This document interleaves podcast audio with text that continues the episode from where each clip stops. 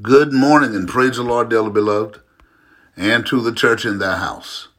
God's word for today, Titus chapter 1, beginning in verse 1 through verse 16. Paul, a servant of God and an apostle of Jesus Christ, according to the faith of God's elect and to the acknowledging of the truth which is after godliness, in hope of eternal life, which God that cannot lie promised before the world began, but hath in due times manifested his word through preaching, which is committed unto me according to the commandment of God our Savior, to Titus, mine own son, after the common faith. Grace, mercy, and peace from God the Father and the Lord Jesus Christ our Savior. For this cause I left thee in Crete, that thou shouldest set in order the things that are wanting, and ordain elders in every city as I had appointed thee. If any be blameless, the husband of one wife, having faithful children, not accused of riot or unruly. For a bishop must be blameless as the steward of God, not self-willed, not soon angry, not given to wine, no striker, not given to filthy lucre, but a lover of hospitality, a lover of good men, sober, just, holy, temperate, holding fast the faithful word as he hath been taught, that he may be able by sound doctrine both to exhort and to convince the gainsayers. For there are many unruly and vain talkers and deceivers, especially they of the circumcision, whose mouths must be stopped, who subvert whole houses, teaching things which they ought not, for filthy lucre's sake. One of themselves, even a prophet of their own, said, the Cretans are always liars, evil beasts, slow bellies. This witness is true. Wherefore rebuke them sharply, that they may be sound in the faith, not giving heed to Jewish fables and commandments of men that turn from the truth. Unto the pure all things are pure, but unto them that are defiled and unbelieving is nothing pure, but even their mind and conscience is defiled. They profess that they know God, but in works they deny him, being abominable and disobedient, and to every good work reprobate.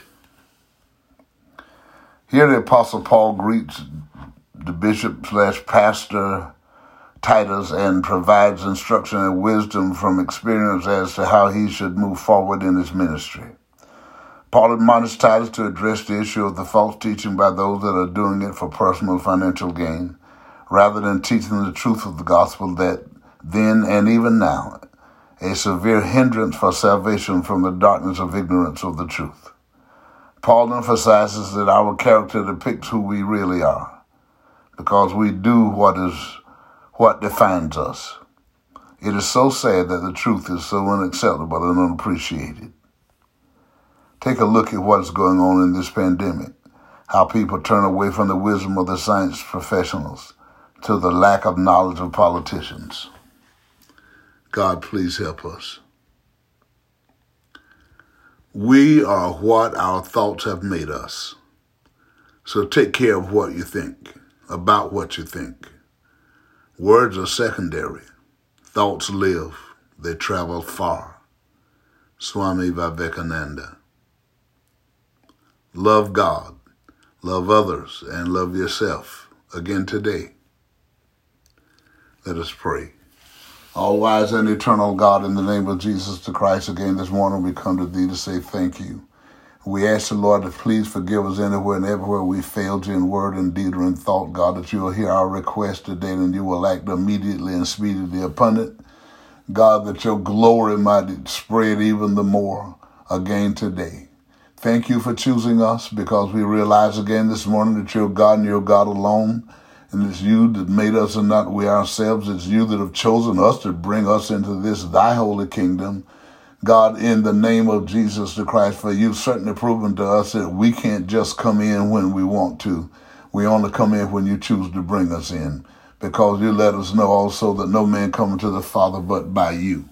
And for that we give you thanks, that every man everywhere, God, as when the church was born on the day of Pentecost, when the question was asked, men and brethren, what shall we do? And the Apostle Peter was inspired by you to encourage the crowd to understand the first thing that every man must do if he want to be a part of this kingdom of yours, God, is that he must repent as a sinner, and God, and ask you for forgiveness. And when then he repents, God, then you're going to have him go and get baptized in water in the name of Jesus the Christ. This is what you said. And he, in the words of the Apostle Peter, was every one of you.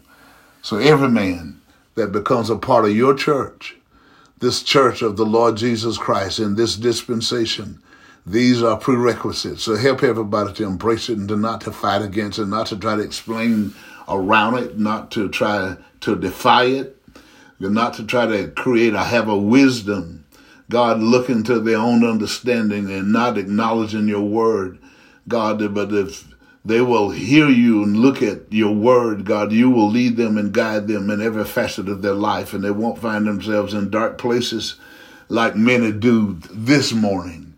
But we're asking you, Holy Father, if you would be so kind to continue to look into every home, God, and inspire the heads of every home, God, to seek you, God, through prayer and reading of Scripture with the entire family together every day at some point of the day, if it's just for a few minutes. Do it, God, in the name of Jesus Christ. Stir your pastors, God, today, that every pastor, every preacher, every teacher that stand before your people to teach and to preach and to declare the gospel of Jesus Christ, that they do it with clarity, that they do it with understanding that can only come by the indwelling of the Holy Ghost. God, your spirit, the Christ of God. God, that they'll do it as they do it, God, without fear, favoritism, or compromise.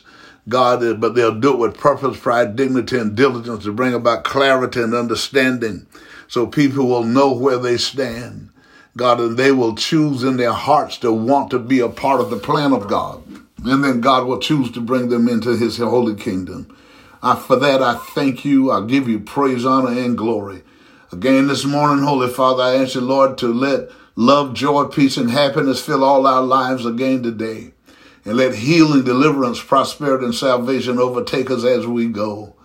God, in the name of Jesus the Christ, we thank you, we praise you, and we honor you for it, God, because only you can do it this way. We ask the Lord to look on all those, Lord, that are sick and in hospital rooms or wherever they might be. Pray for healing for their bodies and deliverance, God, for them that have lost their way, God, because of leaning to their own understanding and not acknowledging you, that you would direct their path. For those that have lost their financial stability and self-sufficiency, God, you are the God of restoration. Hallelujah.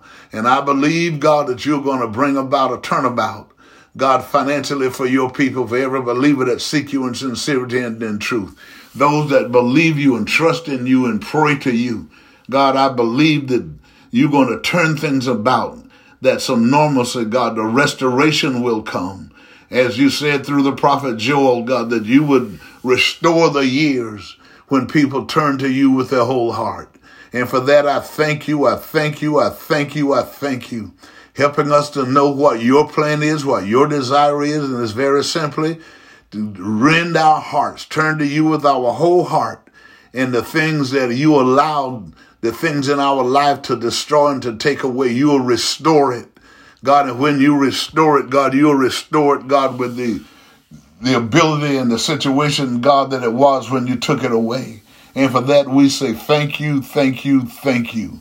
We ask you, God, because we know that you are our shepherd and we shall not want, God, that you're going to maintain our cause, that you continue to lead, guide, and direct us, that we can be who you would have us to be again today.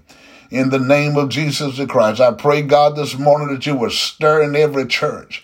Stir people to praise and worship. Stir people, God, to give up and ask for you to save them, Lord, that there be salvation, healing, deliverance, God, be wrought in every church somewhere this morning where the gospel of Jesus Christ is preached. I thank you, I praise you, and last and as always, save us against the day, God, by the baptism of your spirit and the indwelling of the Christ of God, that when Jesus stands in the clouds, we'll be able to hear his voice and be caught up to meet him in the air.